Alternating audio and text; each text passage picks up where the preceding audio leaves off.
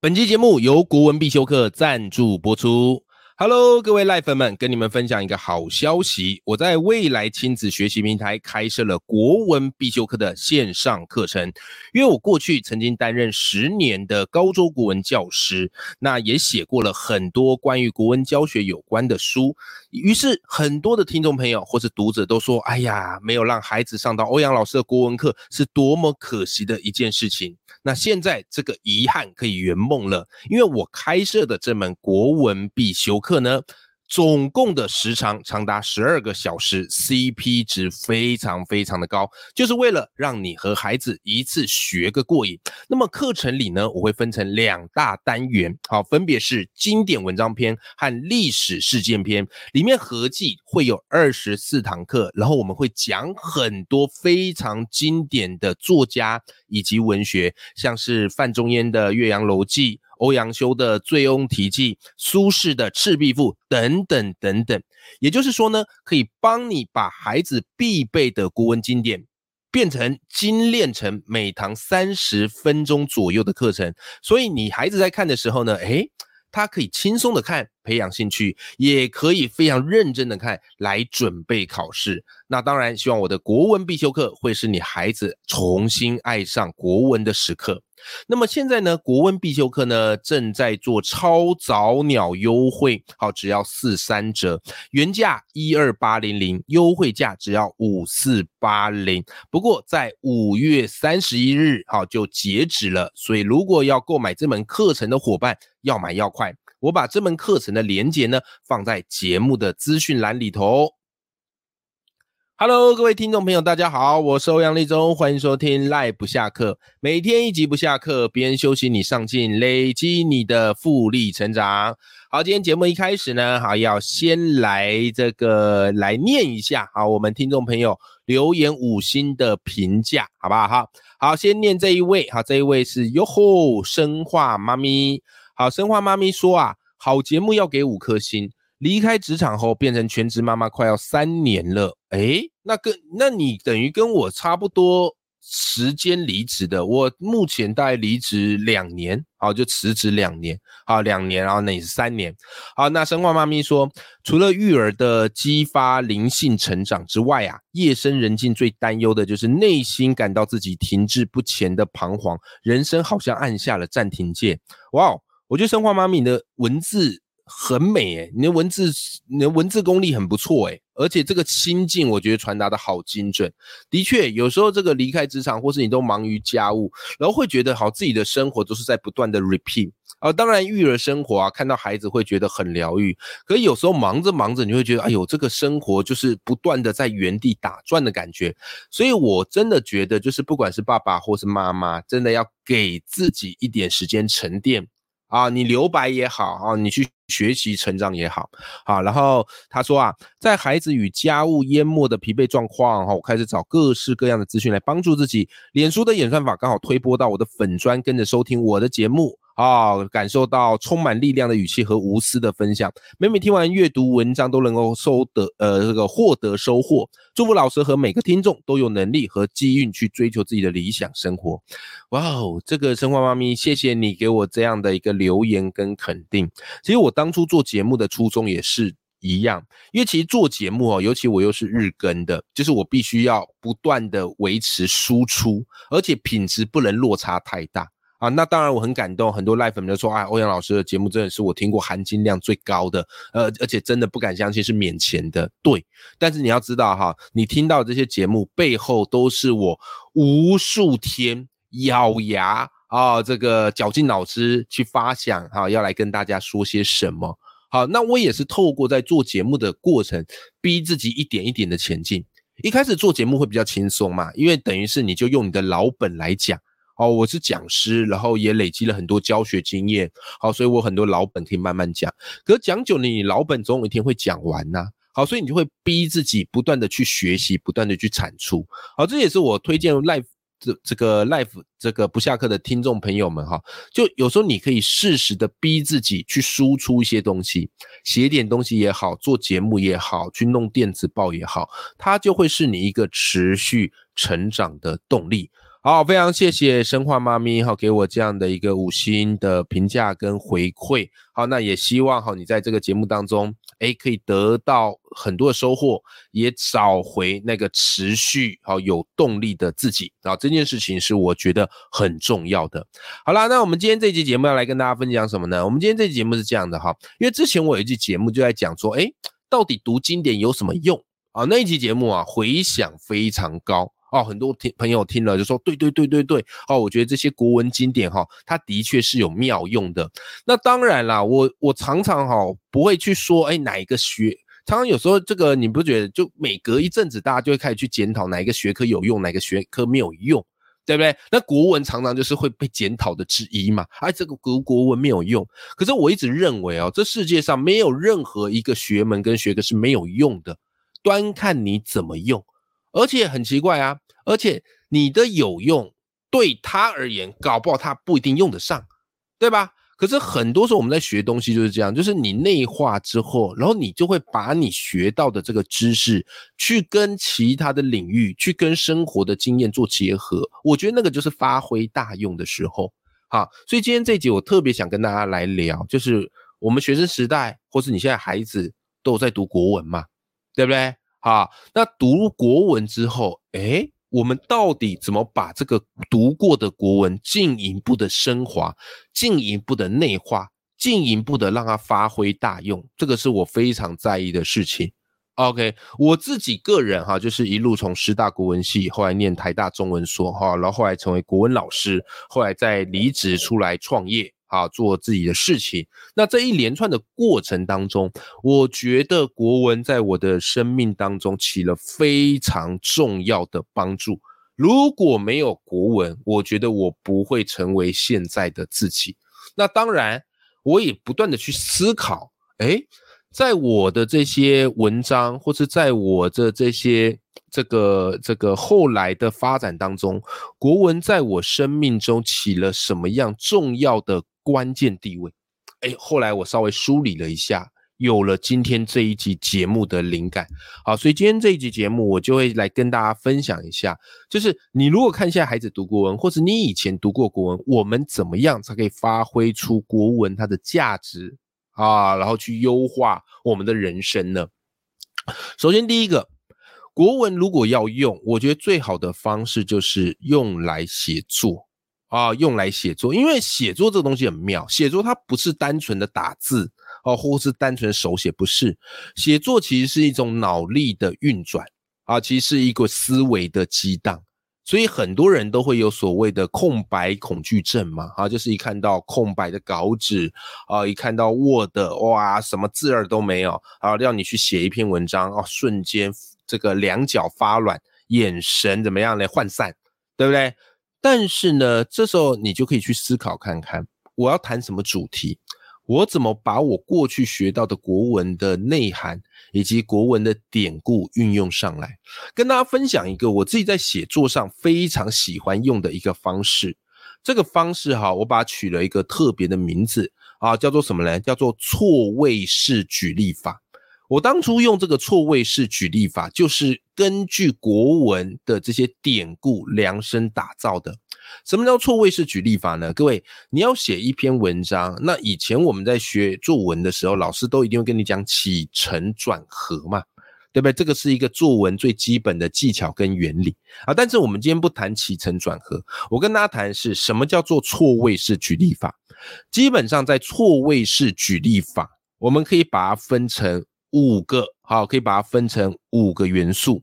首先，第一个元素叫做论点啊，你要先去思考我这篇文章的核心论点是什么。其实我们在写作，很多人太贪得无厌，他想要一篇文章讲很多东西，但是其实不要。我们一开始在做写作的时候呢，你只要单一整篇文章围绕在一个论点就好了。好，你最想讲的那个核心主旨是什么？那个叫做论点。好了，有论点之后，接下来你必须要怎么样？要有论据，对不对？好，所谓的论据就是你要去辅助这个论点，让这个论点可以支撑起来。好，那论据最简单的方式呢？哎，就是举例子、说故事、给典故，这个是最强而有力的一种论据。好，所以有了论点之后，各位。接下来，好，接下来我们可以怎么分呢？我就会把它分成这样哈，就是正例、反例、正例。所谓正例，就正向的例子，好，反面的例子，好，反就是反面的例子，正向的例子，你把它想象成有点像包装三明治一样，好，正例、反例、正例。OK，当然你也可以反过来变成反例、正例、反例，啊，正反正啊，或是反正反。OK，好，这个就是夹在中间，就是你可以举三个典故、三个例子。那记得就是正例跟反例要做交错。好，先讲完最后一步，对不对？最后一步就叫做结论。那所以你要给出一个结论。那通常这个结论就是呼应前面的这个论点。这个是一个最简单的，我很常用，哈，最简单的一个写作的方法。那关键在哪里？各位，关键在于中间的正立、反立跟正立，或是反立、正立、反立。哎，反立、正立、反立，没错。OK，好，关键在这个地方。这个地方是怎么样嘞？通常我们用正立、反立、正立的时候，我会再多做一件事情，除了正反交错之外。我会让怎么样嘞？古代的例子和现代的例子，或者是啊比较偏东方的例子跟西方的例子来做一个交错。就是如果前面哦我举的是反例，而且偏比较是西方现代的例子，我后面的正例啊正面的例子，我就会用什么嘞？我就会用古代的例子，而且比较偏东方的例子。你懂我意思吗？当你这么做的时候，它就会有一种时空的延展，OK，以及时间的边界扩张。好，所以这个道理很简单，就是你前面用反例，后面用正例。啊，前面用正例，后面用反例。除此之外，你如果前面是用西方现代的例子，后面就用东方古典的例子，反之亦然。啊，就是不要全部都是举现代。啊，或是全部都是举西方的例子，就是我会去让它交错啊。当然，这没有规定一定非怎么做不可，只是这是我的一个习惯。那这样你的文章在读者眼里读起来哈，就会觉得哎，感觉是非常的丰富，然后感觉这个格局很大啊，会有这样的一个感觉。OK，我举一个例子来讲，就完全明白了。我曾经在网络上哈有写过一篇文章，后来这篇文章也收录在我的书籍当中哈著作当中。这篇文章叫什么呢？这篇文章叫做《致对手》，谢谢你虐过我啊，就是写给对手的一封信，对不对？好，我们生命当中难免会遇到几个非常厉害的对手。OK，那我的论点简单，我论点就要谢谢你啊，致对手，谢谢你虐过我啊，就是这是一封写给对手的情书啊。啊，这个是我的论点。啊，这是我论点，就是要珍惜你生命中的每一个对手。好，我一开始正立就写了一个我自己的亲身故事，好不好？好，但这边时间关系就先不讲。啊，就是你的三个例子当中有一个要跟自己有关，有一个要跟自己有关。好，好，那我第二个例子呢？我写了一个反面的例子。那这个反面的例子呢？其实我在写什么？我就在写可口可乐跟百事可乐。好，这两家全世界最大的可乐品牌，但是呢，彼此很喜欢怎么样嘞？哎，彼此很喜欢去挖苦对方啊，去敲对方一下。好，比方曾经啊，这个百事可乐啊，就拍过一支广告啊，来呛这个可口可乐啊。他这个广告就是有个小孩啊，去饮那个贩卖机前面去买饮料，先买了一个可口可乐，再买了一个可口可乐，然后把这两罐可口可乐呢，啊，放在地上。然后脚踩上去垫高，为了买更高的百事可乐，哇！这支广告啊，这个这个怎么样嘞？嘲讽十足啊！好，嘲讽技能点满呐。OK，好，所以这两家呢，他们的广告就常常会互相敲啊，然后互相挖苦啊。好，这个我就觉得是反例，对不对？好，然后再来嘞，我又举一个正面的例子。那注意哦，前面我的反例是不是举西方的例子？而且是近现代的例子，对不对？那我后面正面的例子，我就刻意举了一个偏东方而且古典的例子。好，那这个例子是什么呢？我这个例子我就举了一个庄子跟惠施的故事。哦，庄子大家都知道啊，庄子非常有名的啊，就他的那个这个呃道家思想哈是非常非常很多人喜欢的，对不对？好，那我就特别举了这个庄子跟惠施的故事。讲起庄子跟惠施的故事，你印象最深刻的就是濠梁之变嘛。两个人在桥上啊争辩鱼到底快不快乐。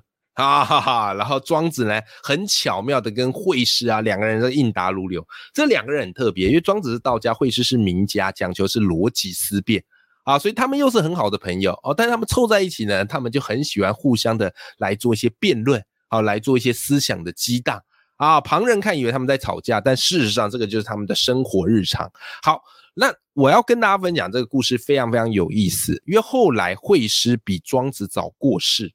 那你想，庄子这个人他是非常超脱的，对不对？庄子他老婆过世的时候，哎，庄子怎么做？鼓盆而歌，哎，不是哭哭啼啼，哎，人家看了想说他是不是疯了？他说没有啊，我老婆终于摆脱人间的束缚，自由自在，我没有理由哭啊，我开心都来不及了，对不对？可是你知道吗？其实庄子怎么样嘞？他也曾经啊，会为一个人的过世而难过。而过不去，对吧？好，那这个故事怎么来？就是惠施后来过世了，然后庄子他就到惠施的坟前去贫道，OK，然后一阵失落感啊，突然铺天盖地而来。后来嘞，庄子就对旁人说了一个小故事。他说什么呢？他说从前有一个隐国人，从前有一个隐人呐，他最喜欢做一件事情，就是弄得一鼻子灰，好，在这个鼻子上放一层灰。然后呢，他有一个朋友叫将士，非常会耍斧头。然后这个将士呢，就会用斧头呢，把他的这一层灰给砍掉。OK，重点是那层灰很薄哦。结果这个将士斧头刷过去，灰掉了，鼻子没事。哇，你看这个功力有多高啊，对吧？好，所以他们两个人呢，常常动不动就秀这一招。哇塞，简直已经是街头艺人等级，你知道吗？就后来呢，有个君王知道了。他就把将士找过来，说：“来来来，将士将士，我听说啊，你怎么样嘞？好，你可以把鼻子上的那一层灰给它消掉哦。这个出手很利落，你也给本王表演一下。就各位，你知道将士怎么说吗？将士说啊，我以前是办得到的，可是自从我好朋友引人过世之后，我就再也办不到了。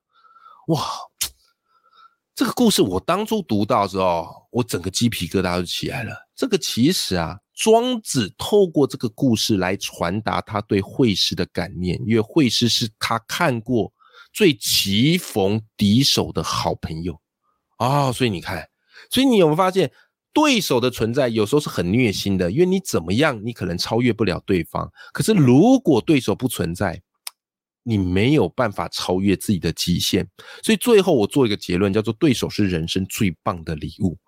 你看这一篇文章，好，这篇文章叫《致对手》，谢谢你虐过我，好，那那时候在网络上哈，算是这个引发一阵回响的。那后来我也把它收录在我的著作，叫做《漂移的起跑线》。那其实你才常常常看我的文章，你会发现我很常用这样的一个写作方式：论点、正例、反例、正例、结论，或是论点、反例、正例、反例、结论。那在这个正反正或是反正反的过程当中，我会让西方、东方、古典、现代的元素，让它尽量做一个交叉，好，使读者在读的时候有一种绵延扩展的感觉。这个是我很喜欢用的一个写作技巧，好不好？那你说你要这样写的这个关键什么呢？你必须要有一些古典的东西啊，你必须要有一些中华文化的底蕴。古典东西，它才可以随取随用。而这个东西呢，其实在过去学生时代，其实国文课堂上都有，只是我们要想办法把它调用出来，唤醒这个记忆，而不是在考试的时候全部忘光光，那就会非常的可惜。好，再来第二个，也是我非常喜欢用的一招，叫什么呢？叫做跨域折叠。跨域折叠啊，对，就折起来。就是国文啊，我觉得它不能把我们不能把它独立。对，就说哎，国文就是学国文，然后其他的无关，不行。任何的知识其实它彼此都是可以融会贯通的啊，所以我们不能只是抱着一门，然后就死死不放手。所以我常常会训练自己一个思维。我以前在教国文的时候，我常会去思考，就是哎，这个国文它讲的一些核心的概念啊，它讲到的一些思想，跟我在其他领域。读过的哪些书，或许有可以融会贯通的可能。我把这两个领域的东西折叠在一起，看看它能玩出什么样的一个新花样，对吧？好，比方你我们以前学过国文，最经典的就是有一篇啊叫陶渊明的《桃花源记》啊，这篇简单来帮大家复习一下啊，就是有一个晋太元中武陵人嘛，对不对？他本来是一个渔夫嘛，啊，后来有一天划船划划划，哎，突然来到了一座怎么样嘞？啊，突然看到了一个桃花源。啊，然后临近水源处呢，啊，有一个小洞口，他一穿过去，就来到了另外一个世界，对不对？啊，就来到另外一个世界，而这个世界人看起来都是非常的朴实的，啊，生活都是自给自足的，啊，他就跟这些人呢相谈甚欢，这些人也招待他。后来他要离开了，啊，这些人依依不舍，但就跟他讲怎么样嘞？我们这里的事你不要跟别人讲。结果这个愚人呢，哎呀，就是犯贱。啊，他出后来离开的时候呢，处处做了记号啊，然后还带太守要再来这个地方，结果后来发现，哎，这个地方怎么就消失了？就这样的一篇文章啊，所以桃花源后来就成为一个文化的符码啊，文化的符号。其实我自己在读《桃花源记》啊，我非常喜欢里面他给的一些暗示啊，他比方说什么呢？他说渔人要来到桃花源的时候。怎么样嘞？忘路之远近啊，忘了走了多少的路。忽逢桃花林，这个“忽”字很有意思。忽然看到了一座桃花林，对不对？便舍船，从口入，舍弃船只，从洞口走进去。这个地方很有趣啊。这个地方忘、忽、舍，你有没有发现？它代表的是什么嘞？它代表在叫做一种无心。当你无心没这个意，自然而然的时候，它才是进入桃花源的关键，对吧？可当愚人知道有这座桃花林，想要再回去的时候，处处置之，你开始有心机的啊，想要去沿路去记下这些东西，那你反而进不去。所以关键就在于有心跟无心。这个无心不不是说不用心，好，它是指一种自然而然，好流露进去，不带有任何心机的成分。这我觉得很有意思啊。那当然很，这个大部分学员在读完这一课就会觉得，哎呀，那这个我也没有办法到桃花林呐。啊，当然这个经典很多都有在讲这样的一个概念。可是我就在想，在我们的现实生活当中，我们最接近桃花源的状态是怎么样？啊，突然我想到这几年非常红的一本著作，叫做什么嘞？叫做《心流》。哦，我不知道你有没有读过这本著作啊？这本著作非常有意思哈，叫《心流》，不过它蛮厚一本。那心流这个概念呢，是由米哈里·契克森米哈伊啊他所提出来的。他是芝加哥大学的心理学的博士，专门研究这个正向的心理学啊，提出了心流这个概念。那我觉得他讲东西很有意思啊。他说在讲心流的时候，他说我们人都有一种东西叫做伤，而这个伤代表是一种混乱的程度。啊，那所以他又提出一个叫做精神伤。所谓精神伤，就是指日常的干扰。好，那我们的日常生活会有很多的精神伤。好，比方我们明明知道要先把这件事情做完，但是我们脑海当中又会浮现有一些啊杂的事，有一些不开心的事，对吧？所以他发现呐，只有我们进入到心流的那个通道跟状态，才会让人产生精神负伤。简单来讲，就是当你专注投入一件事情的时候，会进入到一种忘我的境界，屏蔽掉外在隔绝的一切。哇，我觉得这个概念太有意思了。然后突然我就在想，其实虽然我们不见得能够像武陵人进入到桃花源，可是当我们进入到我们的心流状态，不就是日常生活中的桃花源吗？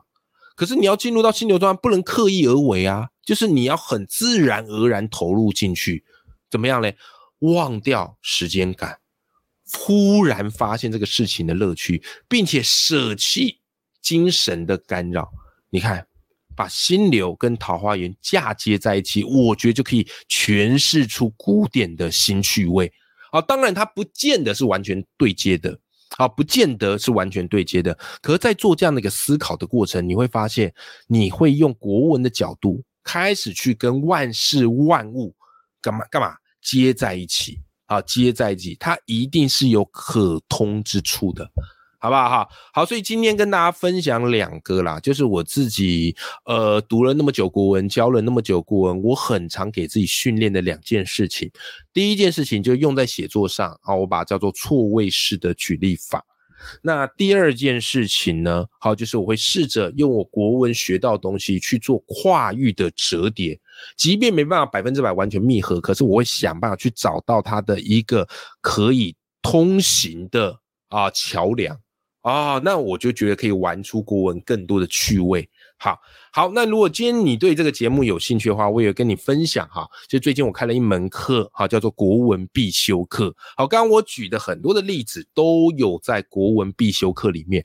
就是我的目的很简单，就是把这些经典的文学，好，除了跟大家讲，好，里面的知识、里面的概念，好，里面的人物之外，我还希望来帮孩子们做这个观点的升级。好，做这个新的的领悟啊，还有一些得分的技巧。好，所以这门课啊，我们总共有二十四堂课，每一堂课大概至少都二三十分钟，有一些我讲太嗨，会讲到四十分钟，总时长十二个小时。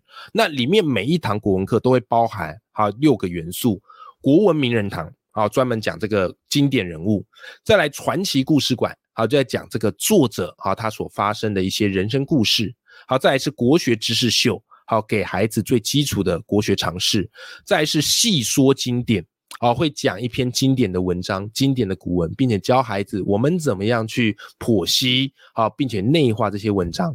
再叫观点升级，这个观点升级就是我会把这篇文章去做跨域的整合跟阅读。激荡，并且提供一些新的想法，让这篇文章变得更立体、更有趣。好，最后一个是得分技巧。好，毕竟国文是学生的必考科目，所以我也会啊整理一些我觉得在这一篇文章很重要的考点。